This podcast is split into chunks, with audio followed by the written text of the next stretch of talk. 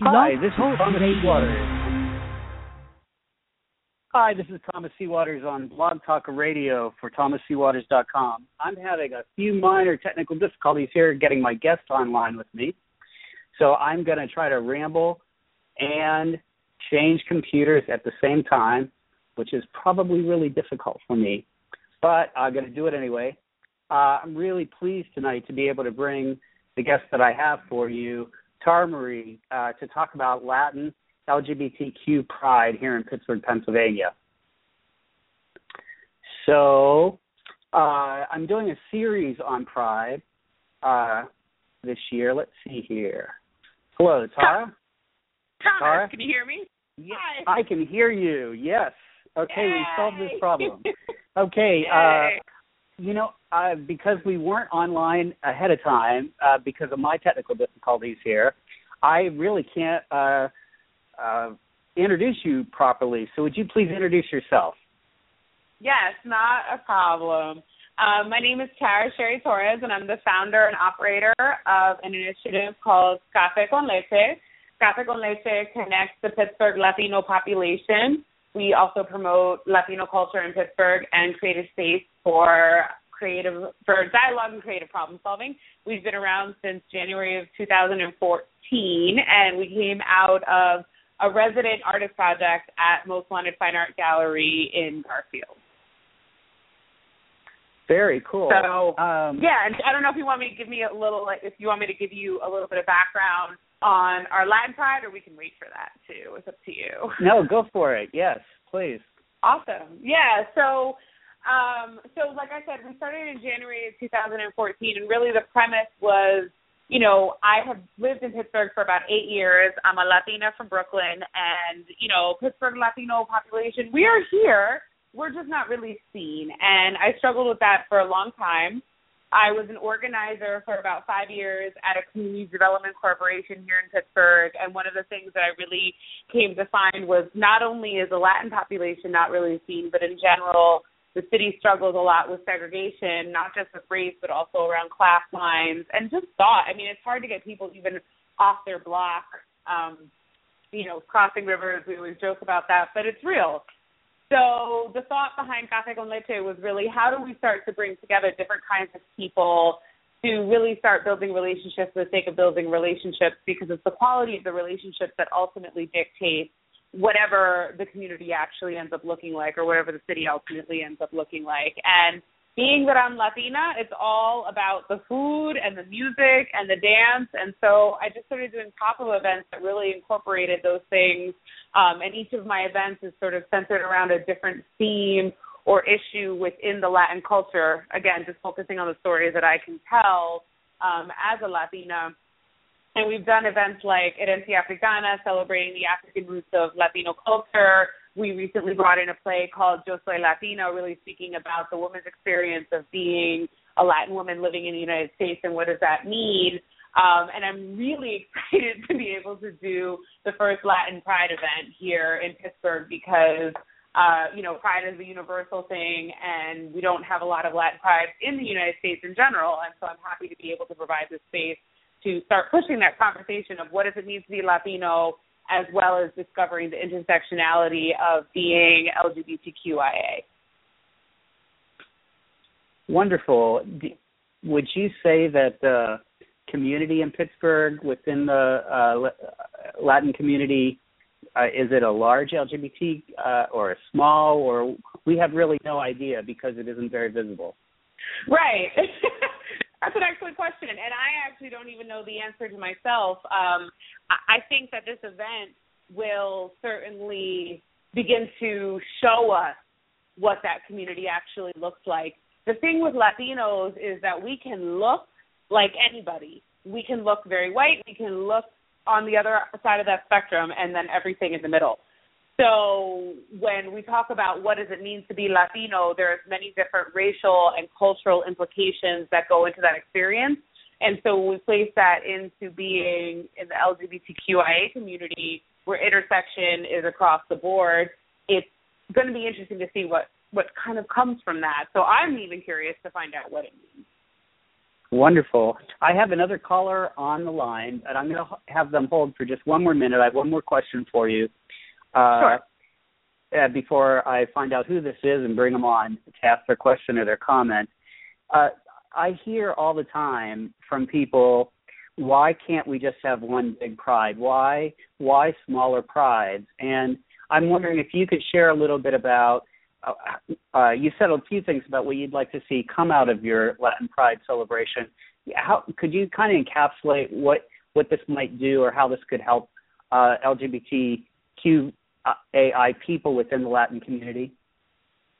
Yeah, I mean, pride again is a universal concept. Nobody owns it, and so when you go to other large cities, you see pride happening. Like if you go to New York, where I'm from, there's a pride every single weekend in the month of June. Brooklyn has its own pride, Queens has its own pride, Manhattan has its own pride, and then within those prides, you have their own contingency. And again, it speaks to the intersectionality of what it means to be a part of the LGBTQIA community. Just because we have varying sexual identities and gender identities, and that's sort of what encompasses us encompasses us in this letter this lettering group that we've kind of created to try to include everybody. It certainly doesn't discount our own experiences in terms of race and culture, place, language, interests, and individuality. So it's not that we're having many different prides.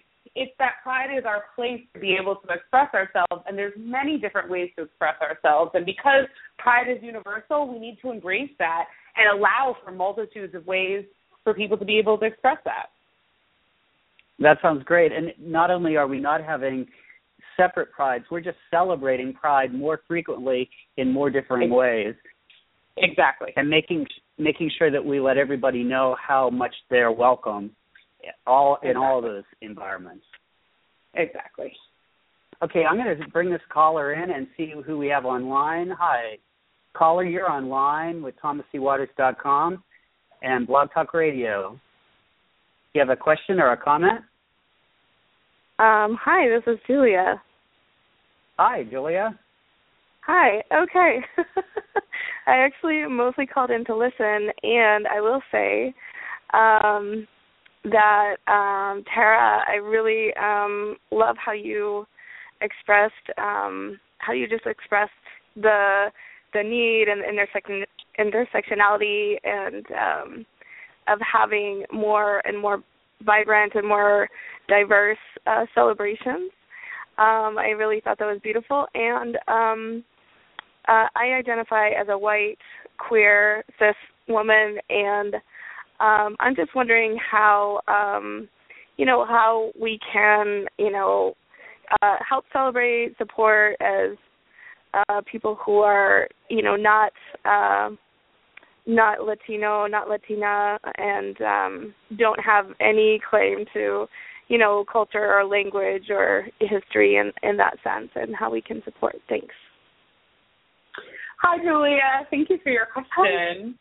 um, yeah, that's a really great question, and I mean, I think, you know, I think everybody has a different answer to that question, and I and I think depending on who you ask and what their experience is, you'll have a different answer. So I don't know if there's a right answer. But I will say that from my perspective, um, and really what I try to do with Café con is really focus on the sake of building relationships for the sake of building relationships. And so I suppose that my response is really just if there are people who want to support something, whatever it is that they want to support, and no matter what perspective they're coming from, is to just be supportive. And that can come in many different forms, whether it be monetary, whether it's just be listening. I always say validating and sort of saying, "Yep, that's right. That's your perspective, and and you you're coming from power and you're coming from the right place um, is always the right place to take." Um, and again, money is always a great thing, but I think ultimately, I think this idea, and this has been coming up a lot, especially with Iggy Azalea coming to town and everything, is this idea of like not taking up so much space, which I thought a lot about, and I think ultimately it just comes to when we talk and we have conversations and we create spaces, it's really about just being intentional and thoughtful about who's speaking, what the focus is, and what the commentary is. And I think just as long as there's intentionality and focus on the end goal and really the positive relationship building, you really can't go wrong. And maybe I'm an optimist, and I know I am an optimist, but that's really where I come from. Is just like I'm really interested in building relationships and building bridges between all people. Ultimately, that's how we get to equity. Thank you. Julia, you got a follow up question? Um, well, I don't. Are there others on the line? I don't want to. No, I have nobody else on the line right now. Okay. All right. I'll ask follow up. Go for um, it. so yeah, so I'm just I'm really excited um, that you're doing this. I really appreciate the work that you're doing to um, increase visibility of communities in Pittsburgh who are invisible uh i think it's as far as my conversations right. you know to a lot of people um in pittsburgh and um yeah so i guess um sort of you know not to you know i'm just wondering like how like how are you getting the word out with um with uh latino communities maybe who who um where there isn't like a large percentage that you know um, identify as out queer people, you know, is there any response from different communities or like, you know, do you guys I'm I'm just wondering what what you yeah. find what you help with, like Yeah, no, I mean and, and I think that's an excellent question and that's something that as as Café con Leche we struggle with a lot. Our budget is really limited when it comes to marketing and so we're not really able to do paper marketing. When I say paper marketing I mean like printing out a lot of flyers or doing, you know, actual physical mailings of any type. Um, just again, our budget is like super limited. So the obvious free choice is um, to do social media. I think we have had a great response from social media. Um, whenever it does come to undiscovered populations, you never know where people are going to hear from you. You know what I mean? Like you don't ever know where undiscovered, undiscovered quote unquote undiscovered or invisible populations actually are. And so you can't ever make an assumption about what the best way is to reach them. I wish that I could be able to do paper marketing more. Um, I think that that would yield certain results.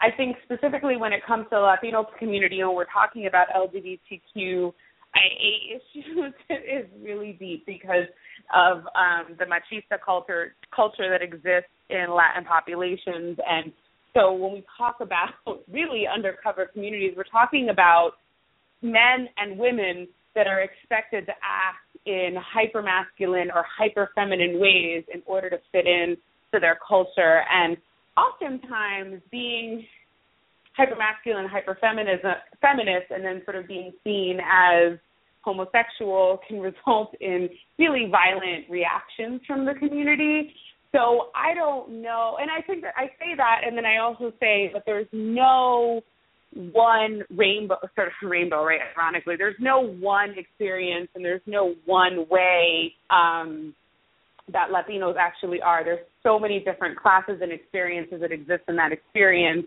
that it's hard to sort of say who will and will not be receptive within the culture, within Latino culture, as we call it here in the United States, to being LGBTQIA. So that's really like a long-handed answer to saying we're not really changing our marketing tactics.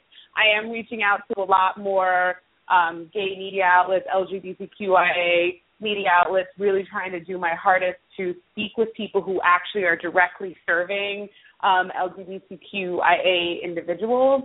But there's no guarantee that I will actually reach every single Latino who may identify as one of these identities because they may be living so undercover and so hidden and have so many other issues, including immigration, language, finances, interests, so many other things that even with a huge marketing platform, they still may not feel safe coming out to these kinds of events. So I suppose that my desire with this event is to start a conversation around that and begin a safe space that can hopefully be continued into other years because as we all know one thing isn't enough. You have to do consistent things in order to really be able to call attention to the people who need it. Can you talk a little bit about that? Yeah thank you and, julia Yeah, Julia, thank you so much for calling in. Really appreciate your questions and comments. And if you want to jump in with anything else, we'll be on uh, the air for a few more minutes. Uh, can you talk a little bit about? I see two events: a Friday evening mm-hmm. and then a Saturday event. Is that right? Yes. Yes. So tell me about so each Friday, of those. Yes. So Friday, June fifth at seven p.m. at Bricolage Theater, we are hosting the Pittsburgh premiere of The Gran Varones, which is a storytelling documentary by Luis Ortiz Fonseca, who is actually a Philadelphia-based individual, and he did this amazing documentary. He basically thought of humans in New York and really wanted to do that same project in Philly around gay and queer Latino men in Philly.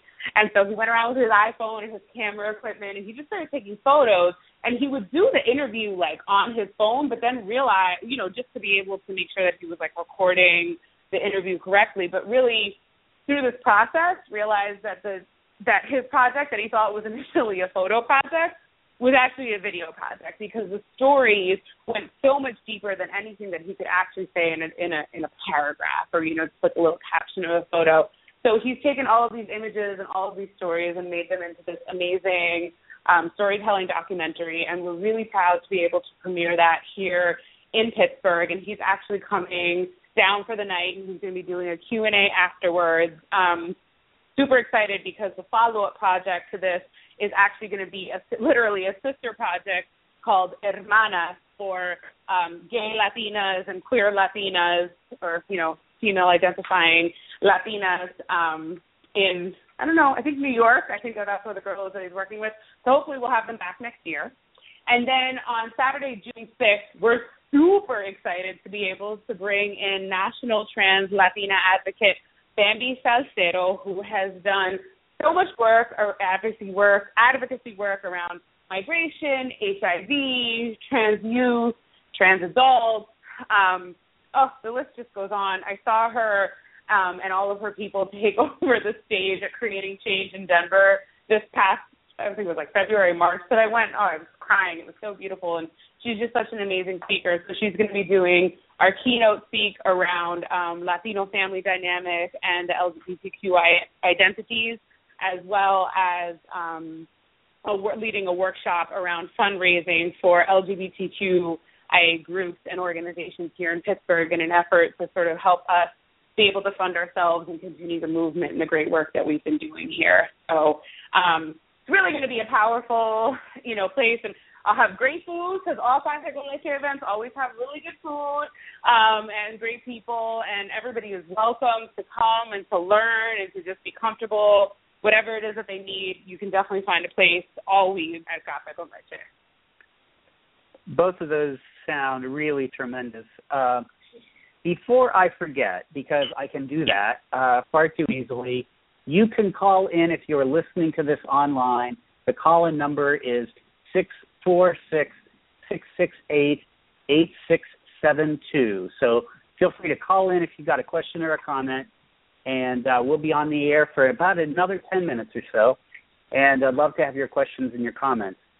In the next couple of weeks, as we move through June, I'm going to have some other uh, episodes in this series about Pride on June the 1st, on Monday night, instead of my normal Wednesday.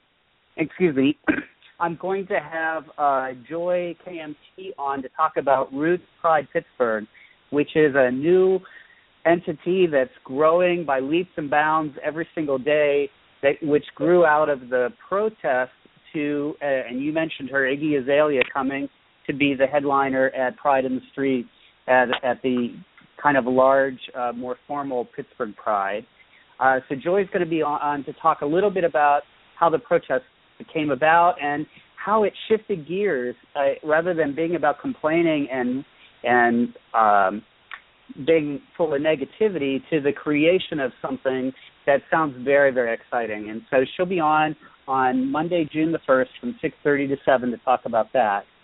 And then the following week i will have um, richard parsakian on to talk about the entertainment part pride fest now pride fest is a sunday afternoon event during uh, pittsburgh pride and uh, Richard always organizes the entertainment for it. There's lots of local individuals, uh, and they never get the kind of airtime they deserve, the promotion that they deserve. So I've asked Richard to come on and talk a little bit about the the entertainment at the Pride Fest Sunday event. Um, and in future weeks, I'm going to have somebody on talking about trans pride and somebody on talking about black pride. So all of those will be listed on my uh, Blog Talk Radio page, and I'll be I'll be blasting it out uh, by social media as much as I can. Um, one thing you, said, Tara, that uh, mm-hmm. I want to go back to and really highlight in a big way, and that's that notion about relationship building. Um, it's sometimes it seems to me that when we think about being LGBTQIA, um, we get we some people, me included, mm-hmm. get really caught up in the fact that we have to know it all. We have to be good at it all already. And the reality yeah. is that pride and coming out and being visible, all of that is a journey that all of us are on, no matter how long we've been doing it or in what ways we've been doing it. And there's always something new for us to to take in and learn and come to understand. And so that notion of building relationships is just so critically important, don't you think? Yeah, I, yeah, yes. I, I think that that was an amazing point, and I think that it is really important to acknowledge that it is really difficult work that we do, especially people who do advocacy or just sort of trying to uncover and give visibility to communities that aren't often heard. Um, and and because of that, it's really important that we stop and we listen and we validate because that is such a critical point of building relationships. Um, we often get caught up in just the advocacy work, um, and that's really important, and we shouldn't stop that. So I don't I don't say that to be critical, but I also just think that if we want any advocacy effort to be as powerful and as meaningful and as monumental as it can be, it really begins with just the relationship no advocacy effort in the world has ever been successful without people having compassion and empathy for the person that's standing next to them. And it's particularly important when we talk about our communities, LGBTQIA communities, because anybody can fall in that category. You can be black, you can be white, you can be Asian, you can be Latino, you could identify as so many different things, be a part of so many different social classes, have so many different education levels, and yet we're all thrust into this one large category that has like 18 letters. And if ultimately our goal is to be representative of each other, we do need to stop and build those relationships for all of those reasons. Sure, sure. And I think one other point you made earlier on that I want to go back to and that's that Pittsburgh is an evolving, changing city. I grew up here as a little kid and left when I was a sophomore in high school, and then came back as an adult to care for my grandmother since there was no other family close by, and just ended up staying. And I've been here an awful long time, and I love right. it. I love Pittsburgh. But you're right. Pittsburgh was a city of neighborhoods, and every neighborhood had its own very distinct flavor and personality. And that grew out of the steel mill culture where uh, immigrants from differing countries settled in different places because they had different types of jobs in the hierarchy of the steel industry. And today we're making a whole new kind of Pittsburgh, a Pittsburgh where neighborhoods are vibrant and full of many, many different kinds of people. Can you talk a little bit about how um, you see Latino and Latina people fitting within that? Yeah, you know, well, I do want to say, you know, you make a really great point, and it's interesting how you framed it. I really enjoyed how you framed how the neighborhoods were actually formed around the steel mills because I never really thought about. I'm not originally from Pittsburgh, and so I'm still kind of catching up to the Pittsburgh mindset and trying to understand how it ticks, if you will. Um, so I, I appreciated how you kind of framed that, and and I think um, that that is definitely one way that Pittsburgh became so neighborhood focused. Um, that along with the, that same rhetoric, there has also been a lot of policies that have kept out people of color from certain neighborhoods, um, have forced people out of the city. You know, particularly when you look at the Hill District and what happened with the Mellon Arena, Homewood, Larimer. I mean, you know, um, there are some really critical moments in history where neighborhoods weren't just sort of like, oh, we are who we are and this is how we are and we want to keep others out, but there was also systematic policies that kept people where they were, kept people out, and forced people out.